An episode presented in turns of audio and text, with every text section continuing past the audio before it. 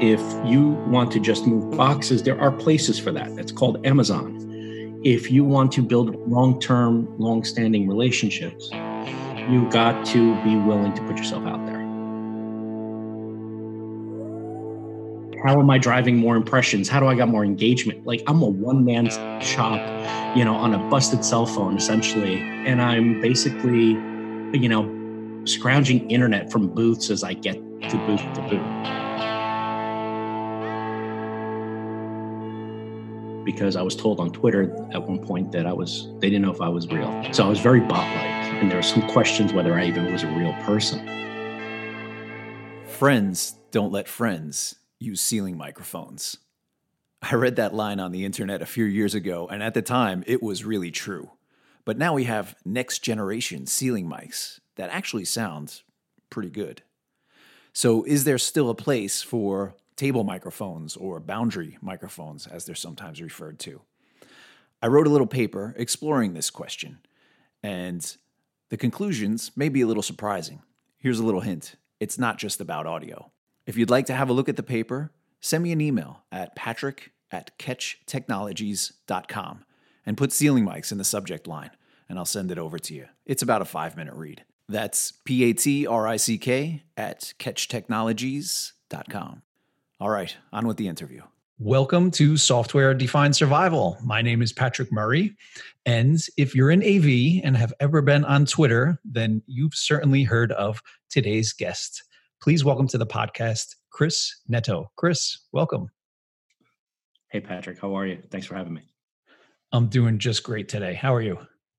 I'm doing fine. How are you?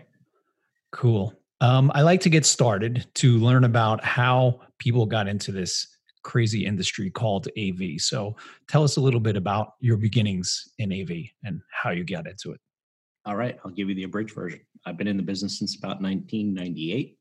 I uh, I joined actually in 1998, right as soon as I graduated college. A buddy of mine by the name of John Zapino was working for a company called uh, All Communications at the time, and uh, I had just finished my internship with the New York Giants football team. I was a video uh, intern, so I was basically working with the New York Giants team uh, nice. in their video department. Yeah, it was, it was fun. Uh, travel with the team, spent the year with them essentially as an intern, and I got college credits for doing this. Uh, didn't get paid. It wasn't a paid internship, but I got college credits, which I needed to graduate. So cool. I I wrapped that up, and uh, my buddy John gave me a call. He's like, "Hey, we're looking for tech." So I'm like, "Hey, man, I don't know. Uh, I'm just, you know, I'm just graduating. I don't even know what my future is going to be." He's like, "You're going to come do an interview. And I said, all right, I'll go. And the only thing really that 98, when I was graduating from uh, William Paterson University over here in Wayne, the only thing I was looking at in the college fairs was horrible. It was just like rent a car management, you know, positions like come become a manager of a rent a car. I'm like, man, this sucks. This is not what I went to school for. Right. Uh, and school itself was kind of crazy for me because I was on a six year plan. I, uh, I I quit college at one point and took some time off to be a DJ and uh, pizza guy, and you know, kind of messed up. My parents uh, were not very happy. My my upbringing, to say the least. I, I had uh, well, my parents are old school. You know, uh, off the boat uh, from Portugal. Uh, you know, my mom went to university. My dad didn't. My dad only thing in life was to make sure that me and my sister went to college. It's like you're gonna have a better life than me and your mom did. All right. So college was important when I when I said to him that I was taking time off, he threw me out of the house. So at 19, I'm out of a out of a out of a, the home. Basically, I moved wow. in with a yeah, and uh, that's how hardcore it was. So I started DJing and started making money. Um, was making good money, but I was working seven days a week and uh, did not want that lifestyle. Uh, it, it was just not it was very long late nights between working a regular job during the day then djing at night. Uh, it was tough. So uh, when i got out of college went back to college graduated did the internship uh, started with the all communication. I started as a video conferencing technician.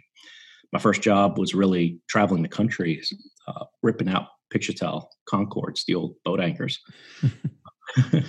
These things are massive. They're like little mini fridges you know if if you ever went to college and you took one of those like little cube fridges, they were like that, but much much heavier um, for the people that never saw those things before.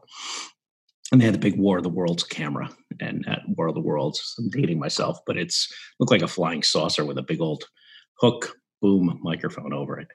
Uh, I was ripping those out, replacing them with Polycoms. Polycom was the hot product with their ViewStation 512s. So that was where I started in 98. And from that point on, I became the sales. I hated it. Uh, went to project management. I loved it. Um, and then I got into from project management. I went into uh, consulting. I was hired by um, uh, RCM Technologies, which is uh, a little staffing firm that would staff. Uh, I guess maybe they're not little anymore, but they staff people at uh, uh, corporate uh, locations. So I first went to work for Schering Plough, which was a pharmaceutical company based in Kenilworth, New Jersey. I hung out there for two years and worked on some projects for video conferencing, and then got hired by Merck internally as a Merck employee, spent about five, six, six years there. Uh, internal as a Merck employee, working on AV, and then uh, left there after a massive layoff. Went to Novartis, so I, I have pharmaceutical completely taken advantage of the New Jersey. Uh, um, the fact that New Jersey is a very big pharmaceutical uh, state, a lot of pharmaceutical companies are here. So, and I think I, it's safe to say that those companies are a big part of AV in Jersey too, right? Oh, 100%. Those yeah. are some of the biggest, you know, AV users. Uh, between Merck, um, I had about, just on one campus alone, I had 100, 140 conference rooms and uh, two auditoriums, yeah. uh, mixed use spaces, training spaces, two cafeterias. Uh, went to Novartis. Novartis had uh, three cafeterias, uh, uh, about 300 conference rooms spread across 20 buildings on campus. I mean, it was I really uh, learned the end user side of the business, which was great because a lot of people have asked me the question about how'd you do or like how'd you get into AV. One of the best learning experiences I ever had was being on the end user side. Um, you don't understand uh, as an AV person, you don't understand the mm-hmm. other side. You actually experience it. Uh, when somebody who is not an AV person is telling you you don't have the budget to do something. Uh, yeah. Uh, but you know, as an AV person, you need you know microphones embedded in the table because you know a speakerphone is not going to do uh, you know right. and you, you're constantly justifying your your existence at a place that their main job wasn't you know their main focus is pharmaceutical i'm an you know i'm just there to help i need to make their jobs easier and it you know it was 13 years i basically spent on the end user side and i loved every minute of it because i learned a whole group. you know a great deal so uh, that all led me to where I am today. I uh, spent two years at Barco, roughly, uh, and now I'm at Starin. Uh, Starin is a distributor. We're based out of uh, Chesterton, Indiana. Uh, I am a remote employee, so I work constantly on the road. I'm never in any office per se. So here we are. Very cool. Yeah, I had Bill Mullen on the podcast just the last episode from Starin. So pretty interesting career arc. Uh, I really like what you said about working for an end user because that's something that most AV pros hardly ever get to experience. And then for such a long time in in such a, I think those were pretty big installations for for the time that uh, that you were working in the early 00s and late 90s uh, mm-hmm. today, AV is pretty much everywhere, but back then to have a couple hundred rooms was really uh, a big, big deal. That was, I mean, we were just starting to put network jacks on our equipment then, so you actually you had to run around, right? Yeah, literally. I mean, we we were playing with some of the RoomView stuff back then, and it was very, it, it wasn't making sense because in those in the early 2000s, um, there was a bigger fight over the network because with video conferencing going over the network, they were having a hard time um, basically doing, you know, QoS. How do you decipher what is important and what is not? And that was in the early stages of network like planning. Like these are the IT guys, and they're still trying to figure out how to transport video. Like their biggest fear was when companies and and, and pick a company, any company would come in and talk about, you know, web web uh, desktop videos Yeah, and desktop video conferencing was such a bandwidth hog uh, to them. Like they they feared everybody getting on a on a video call on their desktop because they didn't have the the capacity to do that. And most of them weren't even using you know 100 100 meg you know, jacks yet. You know, it was it was crazy. There was it was it was the early early days of of IP, and it's amazing how quickly it's come. Absolutely. It's it's easy to forget that IT actually had a learning curve that they were still trying to find their legs on a lot of the things that we just totally take for granted today. Like like what we're doing right now, having a, a video conference on my laptop. Yeah, and I'm at home. So for me, we're all at home. Yeah. Yeah, exactly. So so if you if you were to ask me what is the single like spark, like some people will tell you that, oh, the spark for this was, you know, IP. I think it's the minute that high speed internet made it to the home, things changed because it accelerated the changes in the office and it accelerated the ability for people to be more remote. Uh, you couple that with obviously our mobile technology is getting better. If you would have told me in 98 that we would be doing video on our phones or even watching a video on our phone, I would have told you that was crazy talk. Unimaginable. Yeah. Unimaginable there was no way there was no way possible that there was any sort of compression uh, around that could do that um, so you know and even if you could the batteries back then that was the big thing uh, sure. uh, your phone will never handle it you if, even if you send something that big your phone will, will heat up and die in 15 minutes not even like okay so we'll never have video we'll never have that star trek you know communicator experience they were wrong the future's here It is almost 2020 we're not flying in cars yet, though. not yet. Um, so you said that is your that's how you wound up today with that little synopsis of your career arc. I think you left out a little a little piece there, and uh, yeah, the whole social media thing. Tell us a bit about how that all gets started. Was it um, was it intentional? Was it just something you were doing personally and happened to bring it into your work life? What, what happened there? Uh, around I, I forget the year, but around the time that I was working at at Merck, um, I kind of sensed that my my time was coming to near coming coming to an end there. Uh, there had been rumors of layoffs coming, and uh, groups of people had already been laid off. And here I am, the AV guy at a pharmaceutical company, right? Uh, we're probably considered or looked at maybe at the time, you know, two steps or maybe on the same level as the janitors, right? We can be outsourced. That's harsh. Can, yeah. I mean, all we did was, you know, up for a lot of people, the teams that that I supported, my boss was um, based in in headquarters, and she would move around to different sites, and I was responsible for a facility in uh, in Rahway, and I had a team of outsourced technicians that worked on site, and uh, man, we, you know, we, we kind of felt that something weird was happening because you start seeing like a lot of people getting laid off. And we knew our place, you know, on the pecking order. Um, you know, we, we left our systems and our systems were running good. And we were kind of from the school of, we went more preventative maintenance because we couldn't be reactive with, you know, with four guys on site and 40 something buildings.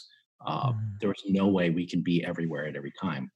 So we did a lot of uh, you know scheduling based on um, you know we would ask people to please just give us a heads up when your meetings were. We'd go in we'd kick off the meetings make sure everything was good and then we'd move on to the next. So our days were you know the were like that. One we were not building or um, doing work on any of the conference rooms but anyway with my time drawing near because there was some some instability happening um, i went on linkedin and i filled out linkedin. Um, resume on there. That's that's essentially it. Uh, for years, I was considering doing like a website, but I'm not a website builder. Um, where I could put my my resume and just say, "Hey, here's my resume. Just go to my website." Like I thought that was a great idea at the time. Uh, and it was pretty new at the time, right? LinkedIn. Yeah, yeah. The LinkedIn was fairly new. Uh, this was about um, 05. Yeah, uh, I've, I've been in. I've been on Twitter for about nine years, uh, ten years. Um, and the way it started was when I left. The reason why I told the story of Merck is when I left or knew my, my time was ending, and I got my notice that I had been laid off. Me and another 25,000 people worldwide were laid off that year. Um, I sent out a message on my LinkedIn that I had already built up, and all I was doing was sharing stuff that I read on Wired and um, other types of magazines, and I thought they were very interesting. And it was it was harmless stuff to be sharing, and that's how I learned. Before I even started sharing, I read books on social media to understand what I can and can't be doing. Because one of the things I was going to do was use social media specifically for professional. Uh, I did not uh, and I still do not find myself to be interesting. There's nothing I do on a daily basis that's worth tracking. Uh, and I fight that all the time because many of the many of the people that I follow and read about and um, you know get ideas from on the social media side are very pro vlogs and yeah. pro content. Right?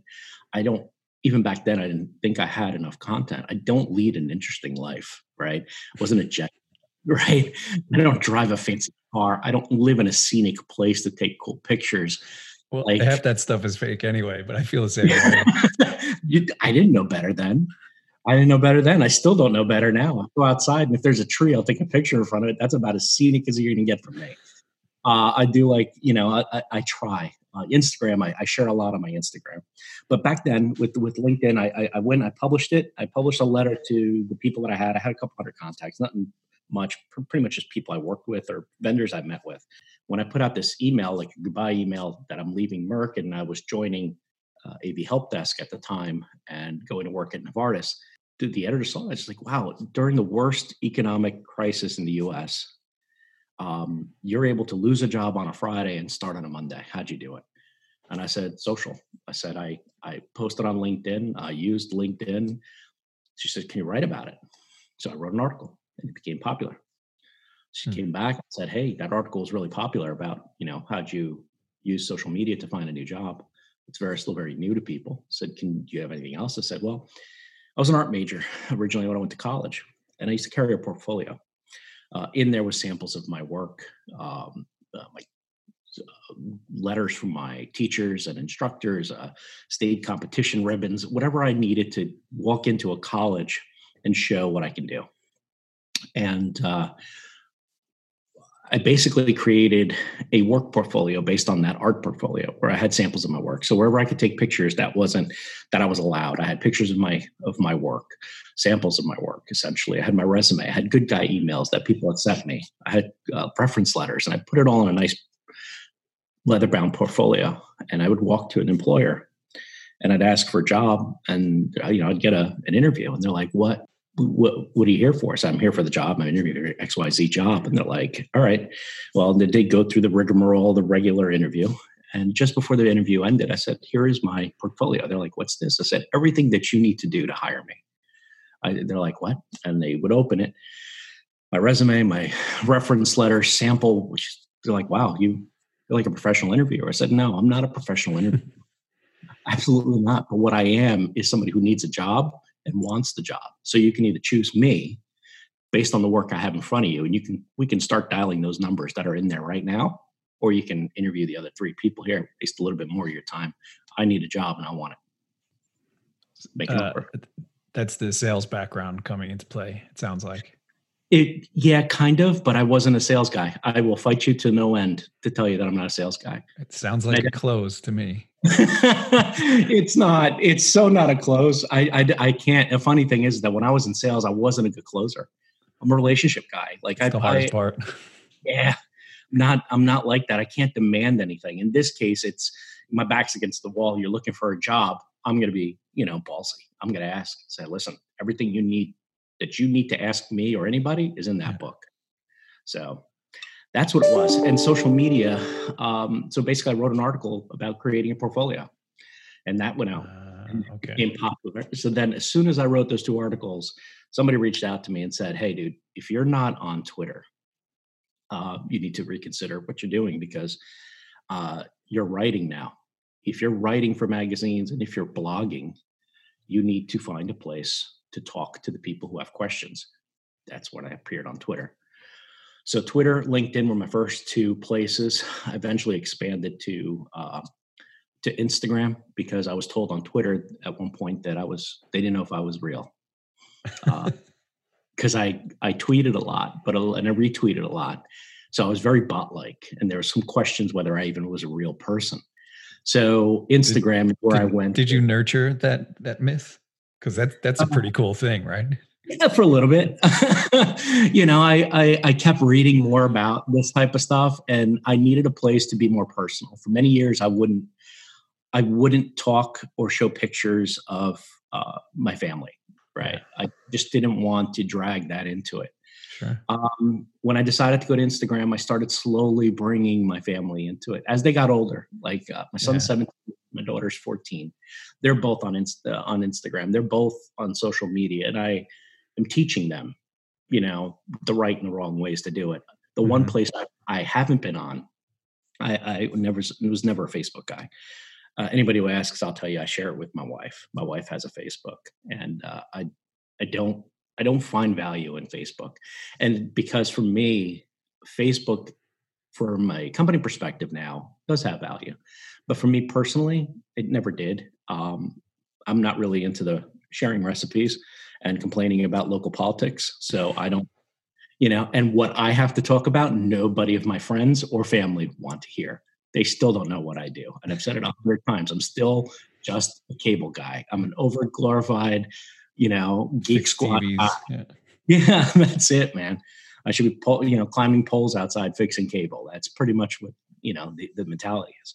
But um, that's my social media. How I got into it.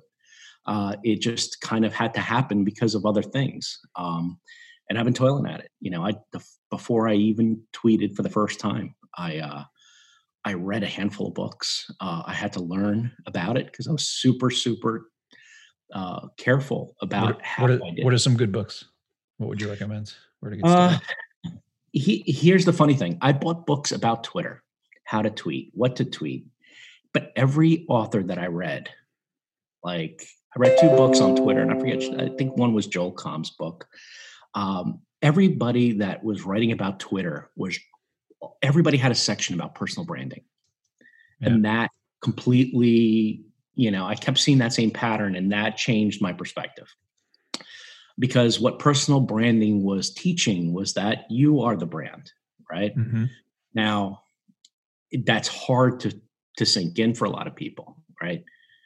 Everybody understands brands as Nike swoosh, right? In our business, there's Crestron, uh, there's Extron, there's uh, you know, there's there's uh, JBL. These are all brands that people know within our industry. Like, what am I as a brand? right? Um, so I basically studied up on branding and personal branding. And basically, what had happened was is a weird kind of storm. Uh, other people were doing it as well. Like, how do you how do you separate yourself? How do you how do you work with an AV and carry a personal brand, right? Mm. And it's all about how the content you're putting out there. Um, I'm not a brand. I still don't think I'm a brand, but yes, people link, people are linking me to brand now, not to any specific one brand, but it's it's a very um, it's a it goes against my nature, right? Yeah. I don't I'm not a bragger, right? Like I said, I don't drive a fancy car, right? I, I can go take a picture of my blue Camry if you want it's it's it's nice. It doesn't. It's not going to be on the cover of Motor Trend. But it does. it, it doesn't have to be about that. So, like you say, you're not a personal brand because you don't have these things, and this kind of leads into my next question: is you know you have a brand whether you like it or not and it's it's your voice it's who you are so you have this personal brand but you also work for a company and i think that's where a lot of people hesitate um, because when you see tweets that are corporate, they just you, you, can't build a following like that because it's just not genuine. Yeah. So I think to survive on social media or to to get any kind of traction, you really do need to be honest and be yourself and let that personality shine through. But if you're working for a company, there's always this tension of am I going to say the wrong thing? Will management approve of what I say? Will I go over the line? And that goes in both directions, right? Like management doesn't necessarily want their employees out there mm-hmm. saying whatever the heck they want on social media for the world to see. And whether it's on your own account or your company's account, it still may reflect on the company if you're talking about, you know, your professional life.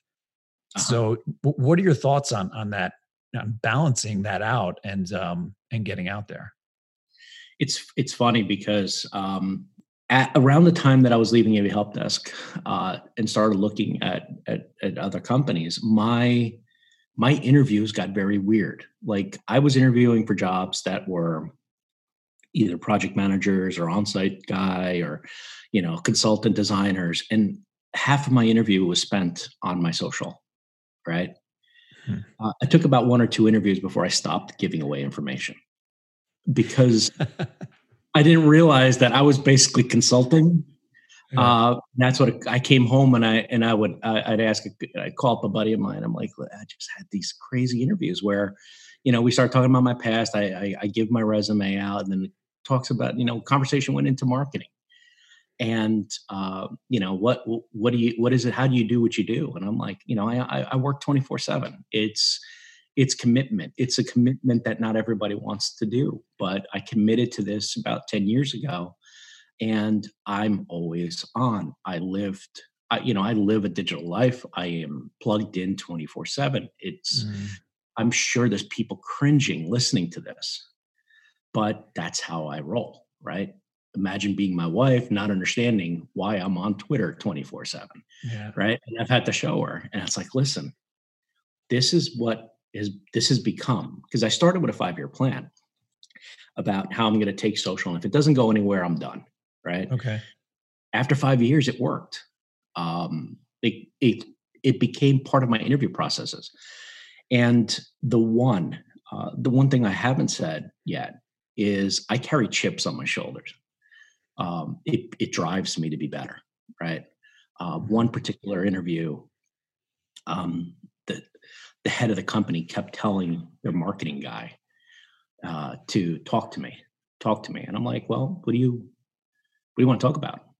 Uh, and, and they were talking about, you know, how, how did I, how could I rank higher than them at an international trade show where I'm not right as far as like how am I driving more impressions? How do I got more engagement? Like I'm a one man shop, you know, on a busted cell phone essentially. And the show is on the other side of the world, right? ISE. yeah, I'm at ISE and I'm basically, you know, scrounging internet from booths as I get to booth to booth, right? how are you doing this? And I, I had a conversation with the, the head of marketing for this fairly large company, and they're like, I'm like, they're like, it's impossible that you're that you're that you're pulling the numbers you're doing. And I pulled up a website from from AKA TV. A buddy of mine runs that uh, from Daily Dough, and he created this site to show statistics and metrics and engagement and stuff. And sure enough, I pulled it out, and here I am in the top ten, you know, of everything and the, their company was ranking in maybe one category and i was ahead of them and he has a whole team and he goes this is impossible i said it's not impossible it's just that you don't understand how i work and a lot of this is the chip came from there saying well you don't have a marketing degree so yeah. i don't understand i said you know what i don't need a marketing degree to engage and That's i don't need a marketing degree you know, to just, you know, m- me not having a marketing degree has me standing here in front of you having a conversation. Yeah, it's Think too new. Yeah, nobody yeah. has a degree in it. So, um, yeah, that that that chip on my shoulder dro- drove me. I've had a couple of instances where people just don't understand what it is that social is, uh, and even I, you know, I, I I'm not an expert, man. I just plug away. And I have rules. I have hard, fast rules, personal rules that have helped me. Okay. Uh, from from a, from an internet perspective, I won't talk about race, sex, politics, religion, none of that stuff. And at times, I won't even talk about the fact that I'm a New York Yankees fan because I don't want to. I don't want to shun anybody from, you know, from Philly from Philly to Boston and Boston to Philly that you know limit your audience that way, right? you know, um, so I'm, I'm I'm weary about that. People know that obviously I'm a Giants fan, but you know, I even then I won't get into those discussions. Um, but I'm about as neutral as it comes online. I did, my personality is there. What you see online is who I am. Uh, I am a little bit more fiery and personal, a lot more colorful in person, but that's not what I take to the to the internet.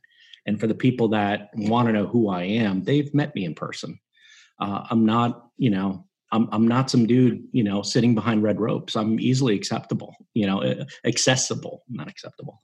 Um, I go to a trade show. I make myself, I you know, I make myself known. I'm here. I'm at this, you know, yeah. I'm at this location. I'm going to be over here tonight. You know, where's everybody at? I'll come see you. Right. I have no problem with that, and that's part of being in social media, uh, which is I've had to change a little bit because I'm kind of not that kind of person. I'm kind of in a big space. I'm off to the side. I rather have the small conversations, the small group conversations, than be out in front. But if you give me a microphone and tell me to talk, I'm going to talk. Hence, mm. what's going on right now. very nice, very nice. So let me just recap a little bit of what I'm mm-hmm. hearing. Um, the whole thing was intentional. It sounds like it was. I don't want to say very structured, but there was a plan. Like you said, you had a five year plan. You've got yep. rules, which can translate into like a culture or a brand, right? We we don't talk about this and that. We stand for these things. Um, and one of my questions here was, how do you find the time to do it? And you pretty much answered that. And there needs to be some kind of passion. There needs to be some kind of personal thing driving all the interaction because it is a lot of work. And what I'm trying to get at here is, you know, if you're a, a business, how do you use social media and it sounds like you can't just hire somebody and you know say go go post some stuff go share some stuff once in a while. And i think that's the interesting part because it kind of it shakes out that corporate um i don't know how to really say this uh, it's not dishonesty it's just it, it's a filter where you're getting down to um, personalities that that that rise to the top and gain more traction so, so part of my Starin involvement is uh, m- my title is market development manager uh, for experience and engagement. Uh, one of the things that I do for Starin is I work with the internal people to develop that. How mm-hmm. do we do that? Because selling is not just items anymore, right? It's not just moving boxes. If you want to just move boxes, there are places for that. It's called Amazon. If you want yeah. to build long-term, long-standing relationships, you got to be willing to put yourself out there right? And it is i guess sales. The difference is is that i don't see myself as a sales in, in as a sales hunter. I see myself as more of a farmer. So i will i will cultivate and wait and i'm patient in developing you know um, these personal brands for everybody. And along those lines as they're as they're developing how to use the the internet they're also making friends and yeah. they are showing that they are accessible. You know, we, we don't buy, right? We don't buy from from companies. You buy from people, right? You buy from people you trust. There are people that you know may leave a department within a company and go to another department, and their customers will follow them. Right? So, so say say you're working for an imaginary company, and and mm-hmm. they want to start promoting their company, their brand with social media. H- mm-hmm. How do you find what are the traits you look for to find the the Chris Neto in your company? Uh, first of all, you got to find people that are willing to share, right? So the first thing I do, uh, or I have done, is where I will meet with everybody. And of that, if I'm meeting with 30 people, maybe five will be left behind and they're curious. Of those five, maybe three will come at to me and say, Hey, I really am interested in how I can take this to the next level. And by the end, I may end up with just two people that have really got how it works. And I'm okay with that because there's now three of us at a place, right? How big mm-hmm. are social media teams at companies?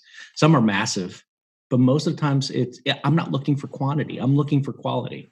So to teach them how to build out the relationship, how to be personal, and how to instill certain rules into their thing, it's not that hard. Uh, but the big part of working with companies is it's it's injecting myself into it, right? So if you did not know XYZ company, maybe now you do because I'm here. And maybe you're now looking at our website because I'm here. I don't carry star power, but I do carry trust if I'm here, there's I'm here for a reason, and I'm open and honest about why I'm here. Right? Anybody can reach out to me and ask me that question, and I will give you an honest answer. I have no no problem with that. Um, but you know, it's it's it's a commitment, and from those, and then from those two people that sounded, oh my God, you only out of 30, you only got two people that really buying into this idea. Yeah. And then the next time I do it, I get another two, another three, and then five. Next thing you know, everybody's then incorporating and what I, what, what the ultimate goal is to blend it into your workday. Uh, you know, and, and let it be seamless. That that's my next question is uh, how important is consistency? Because uh, you know, we've already said it takes a lot of time and effort. And there are times where I just need to go offline this month so I could get some of these other projects done and change my focus. How deadly is doing that, taking all four weeks? It's it's tough, especially when you're establishing yourself and your voice, right? You have to be consistent, especially in the early part. You have to put up numbers. Uh, it's not tweeting aimlessly. It's or not posting aimlessly. It's it's being consistent if you want to be recognized and the community online the av tweeps community the av in the am community the pro av community they'll all look for people that are being consistent and constantly posting and things will will happen organically and that's what you want so early on absolutely uh, if i took a week off right now people are questioning what, what's going on mm-hmm. um, so i have to be very open about hey listen you know um, on sundays when i run my chat yeah. Uh, I'm running late, you know, give me a half hour. Uh, or I didn't get a chance Saturday night because life happened right. uh, to to prepare questions to, re, to to to put out on a Sunday morning. So, and you got to remember, you know, I, am working. To me, that's not part of my Starin gig, in the AM. You know, in the AM something I do on my on my own time, and I do that because it that happened organically. It happened because of a picture of a coffee cup, and I answered a question. right, and that's amazing. I found that eight o'clock in the morning on Sundays is when most people were up rummaging, doing the same thing I was, That's which cool. was checking out my phone and making breakfast, at least yeah. preparing breakfast for my kids. Um, and that's what I was doing on Sunday. And that's how basically now, 18 months later, almost two years later, AV the AM has grown. So it's it's amazing what's happened there. And um, I observe Screen Free Sunday, which is why you don't see me there too often. But uh, every once in a while, I'll answer on a Monday uh, a softball or a low ball pitch. Mm-hmm. And I got one more question for you regarding that. It's very easy to be misunderstood. I found out things that I think are obvious with maybe it's something technical or maybe it's a way to do a project or something, some kind of concept and I'll just tweet about it. And it's enlightening to see some of the responses of how misunderstood I could be. And then how do you go about responding to that? So I guess my question is, is how much effort do you put into planning the things that you post? uh, I try to be in. I try to be in my house by like eight o'clock on a Saturday night. Uh, if I'm writing topics for for for AV and AM. Because by eight o'clock, I'm sitting down, uh, I've had dinner, and now I'm just going through the internet looking for stuff to talk about. And I'm looking at stuff that I've recently talked about. Do I bring stuff out? When I'm stumped, I go to the mailbox. Whereas where people are sending me, you know, hey, sure. can we talk about this? Can we talk about that? So I'm grateful for that. Community is great in that, hey, I'd really love to hear more about esports or uh, you know i want to hear mm-hmm. more about how bad audio has become in huddle spaces right? Um, there are people that will send me those questions all the time and I have a great audience uh, on sunday mornings that are highly engaged and highly participant you know uh, part of it. Uh, my favorite part though has been and it's a favorite and not a favorite uh, they they police that hashtag and when I saw that happening, uh, it, I, I, was shocked. You know, who's they? they the the the people that tweet on Sundays into yeah. AV and they will police it if it becomes if oh, yeah. they see tweeting into that that it's company and talking company jargon they call them right out oh yeah it's amazing uh, absolutely and so and that's that's the power of the whole thing is that it just keeps it keeps it real yeah yeah it's it's been a fun ride um i, I have to say uh everything that uh that has happened on AV in the AM to me has happened by chance. Uh, everything that I've done on on internet, social wise, has been part of a plan. But sometimes you have to go with you know with these little things that pop up um, it and run with it. In this case, um, it, it AV chat happened years ago. Uh, Paul Konikowski was running AV chat years ago. Um, uh, back uh, when I first got on Twitter. Uh, and then it kind of you know ran its course and people kind of walked away and then it was dead. There was no chat. And i didn't want to recreate av chat. That was its own thing you know? And when i started doing the am you know paul reached out. I said dude it's not it's not what you, what you did but i don't want to take away from that either you know? I i, I kind of want to honor the fact that there was others before me you know what i'm saying? I, i'm kind of respectful of that and paul joins in. Uh, paul has his uh, you know uh, he's opinionated. he's opinionated absolutely and he has his he has things that he jumps into and and sometimes he doesn't participate but uh it was no means that i say i'm going to co-create a chat because recently pr- prior to avnm starting i had people that are like hey man i'd love to start an av chat so i don't have time for an av chat. Yeah.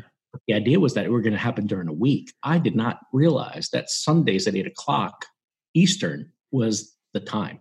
Yeah. Um, and i didn't expect people from europe to be joining in because that's where you know the early the early crowd are all these guys that are coming guys women and men coming from the uk you know chatting into this conversation. So it's it's it's been an amazing journey very cool congratulations uh, luck always has something to do with everything but the person behind it usually has something to do with it as well so um, do you have any uh, final thoughts on on this whole subject for us well, I mean, you can go with luck. Uh, you can also try uh, the theory of you know make your own luck. Uh, you have to continue, um, you know, on, on the social side for people that are listening to this and going, "This guy's out of his mind." Um, possibly, there, there is some, you know, there is some psychosis behind it where you have to dedicate yourself to it, but you don't have to be as over the top as I was early on or what I do now. Um, it's striking a balance. It's looking to reinvent yourself and that's basically what it was uh, it, it, was almost a reinvention because i didn't have a marketing background right i just school of hard knocks and life taught me things right being a dj handing out flyers uh, taught me that social media is all about giving people access to cool things. If i didn't hand out those flyers they wouldn't get into the club for free and bring you know friends to that club and i would not have the club filled if it wasn't for those flyers that i dropped off at the mall right? Um, that's how i learned social media in a very very rudimentary way. Um, it's all about you know something and you have it to offer. Uh, social is a very big information exchange right yeah. you may know something and you want to put it out and i'm not talking about proprietary stuff i'm just simply talking about knowledge ideas. yeah mm-hmm. knowledge ideas and giving people a platform to voice themselves right um, i think that's uh, equally as important excellent if anybody would like to get in touch with you how would they go about doing that well i'm not on the internet anymore so no well uh, on twitter you can find me at at chris underscore neto uh, you can get me on my podcast, uh, which is sponsored by Starin. That's the Rebels in Flux podcast. That's out on YouTube and on the Starin uh, Synergy Center page. Uh, you can find me on uh, Instagram as uh, AV Shout, which was my original blog site where I started back then. And that's a whole other story about the Red Band bloggers and what that did. Um, and you can find me on LinkedIn, Christopher Neto CTS. Just look it up. You'll pop it up. It'll, I'm sure come up there. Good stuff. Chris, thanks for talking to us today. Thank you, sir. Appreciate it. If you or anyone on your staff ever considered themselves just an AV programmer, join the club. That's how I used to feel. I was just an AMX programmer or just a Crestron programmer, whatever language of your choice is, whatever it may be. There's generally this feeling in AV that we're not capable of using modern programming languages. And it simply isn't true. Sure, there's a learning curve, but once you get through it, all other languages become easier to learn and it just expands the amount of options you have when designing a system. It's not an either or decision. You don't say, I won't be using these manufacturer tools anymore. It's just you have a broader palette to choose from. And here's what Mark Day, founder of IdeaBox, had to say about his experience with the online courses at learnavprogramming.com. You know, Patrick, it's funny how the smallest things can sometimes be the start of really big ideas. Uh, before I took the learnavprogramming.com courses, I was in that proprietary, I'm only a control system programmer kind of mindset, right? Uh, when it came to new technologies or current technologies like JavaScript or or things like that. For some reason, I thought that was different from what I'm doing, and what taking your courses flipped for me was not so much what I learned technically taking the courses. It was the mindset of oh wait a second, I'm already doing 99% of what some of these most modern programmers are doing. I just have to learn uh, you know, the other 1%. And that's really what I did. So it's really been kind of a big change after taking the course. Um, and I would really recommend this course to any integrator. Not only will it obviously help their skill set, but more importantly, it might change their whole mindset. Uh, which is more important and and and really show them new opportunities open the door so they kind of see problems through a different lens uh, I gotta tell you, one of the the biggest changes for me was as soon as I taught myself HTML, CSS, JavaScript, and saw the UIs that I can make with those technologies, I, I just couldn't sell a uh, Crestron touch panel again. Mark is a great example of somebody who takes new information and really applies it. I know that Mark still sells a lot of Crestron equipment, but for him, for his company, for his customers, for his business, he needed a better UI. He needed another option for a user interface, and modern programming allowed him to do that. So the question is how can you use modern programming to improve your business? Please go to learnavprogramming.com and wherever you see a sign up button, go ahead and sign up and you'll get some free information to get a feel of my learning style and what kind of information is available. And of course, it would be an honor to have you enroll in one of our courses and help you upgrade your skills and take this industry to the next level. Thanks for listening to Software Defined Survival. I hope you found it useful and maybe it inspires you to try out something new this week. If you have any questions, go to softwaredefinedsurvival.com and click the appropriate button. I'd love to answer your questions on the air. And if you'd like to help spread the word, please subscribe, comment, and share it with your friends. Thanks.